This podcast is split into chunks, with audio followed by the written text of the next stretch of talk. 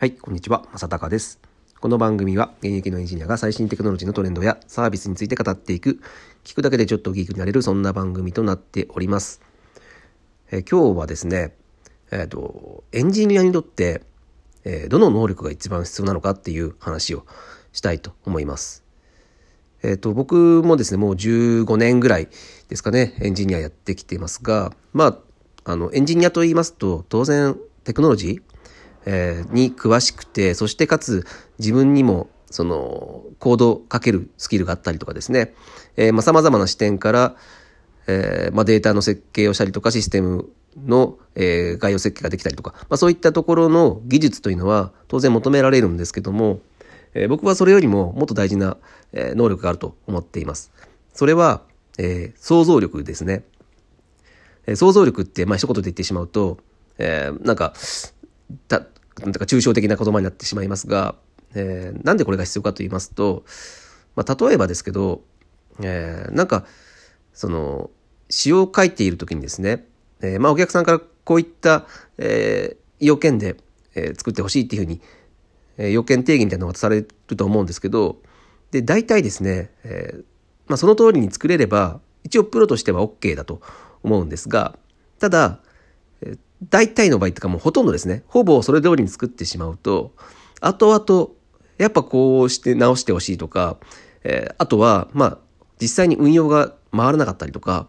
えー、まあ、ユーザー、エンドユーザーさんからですね、えー、なんかクレームが来ちゃったりとか、する場合っていうのは、えー、多々あります。多々ありますとか、もうほぼですね、あります。で、じゃあなんでそういったことが起きてしまうのかというと、結局その要件定義が、えー、その、使われるエンドユーザーさんにマッチしていなかったっていうことが、まあ、えー、原因だと思います。で、それはなんで起きてしまうかというと、えー、まあその要件定義を決めるところは、そのサービサーですけど、ね、サービスを、えー、行う人だと思うんですけど、その人が、えー、まあ、ターゲットはもちろんいると思うんですよね。この、えー、エンドユーザーさんに使ってもらうっていうターゲットはいるんですけど、そのターゲットの、えー、本当に、えー、欲しいものっていうのが、えー、つかめてなかった。ってことですね。まあ、これね、すごく細かいところなんですよ。うん。あの、例えばその、えー、その使われるエンドユーザーさんが、えー、まあ、最近だとスマホとかで、えー、なんかウェブサービスとかだとスマホで見ると思うんですけど、まあそういった時に、えー、なんか文字が小さすぎると見にくいよねっていうところで、えー、このぐらいの文字サイズで表示してほしいっていうふうに、えー、要件的に決めるとですね。で、ただそのサービスというのはほとんどの人が、えー、若い人が使うっていう、えことが、え分かっていれば、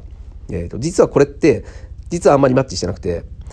えー、若い人ってその大きく表示して分かりやすく表示しているよりもですね、えー、なるべく一画面で、えー、パッと、情報がつかめる方が実はニーズがある。なので、えまあ当然そのそのエンドユーザーさんがあの50歳とか、うんえシニア層であれば当然老眼なので、小さすぎるとそれはまあクロームの対象になっちゃいますけどそのエンドユーザーさんが、えー、若い人だと逆にその小さい方が文字が小さい方がパッとつかめるので、えー、こっちの方が使いやすいよねっていう話になるとまあ例えばこういった話なんですよ。まあ、こういったことで結局その使う人がどのようにして使うのかでどういう仕様であれば、ね、便利なのかっていうところを想像しなければならないんです。うん、この想像力はえー、っと冒頭言いましたその行動を書く力とか、えー、データ設計をする力よりもはるかに求められていると僕は、えー、ここ最近感じています。じゃあこの想像力ってどうやって身につけるんだっていうところなんですけどもうこれは僕はあのとにかく、えー、他人に興味を持つしかないと思うんですよ。他人とかあとは自分が、えー、全然関わってこなかった業界とか分野とかですねにえー、興味を持つってことしか僕はここで想像力を身につけることはできないと思ってます。あの、やっぱり狭い世界で生きちゃってるから想像力って、ね、なかなか育たないと思うんですよ。あの、なんかよくエンジニアにもいるんですけど、その僕はこの領域ができていればいいんだっていうので、この領域のスペシャリストなんだっていう、まあ当然その、あの、スペシャリストっていう立場は大事なんですけど、でも、えー、結局はその想像力が欠けてしまうとその特化した能力素晴らしい能力が、えー、活かせないっていうことになってしまうので僕はねその専門家とか言われてる人スペシャリストって言われてる人ほどその想像力っていうのは、えー、つけるべきだと僕は思っています。なのでまあ普段の生活の中でもですね、うん、あの自分の知らないことがあったら、えー、興味本位を持って、えー、もうあんまりねもうこれはあの自分は興味ないなって思っていても、えー、想像力をつけるためなんだと思って、えー、あえていくっていうところは、えー、僕はすごく意識をしています。であのその自分とは違う分野の人がいたら積極的に話しかけに行ってですね、えー、どういう考え方をするのかとかいうのを、えーと聞いたりします。で、あとは、あの、世代ですね。うん。あの、自分たちの世代とは、ちょっとかけ、上、上でも下でもかけ離れてると、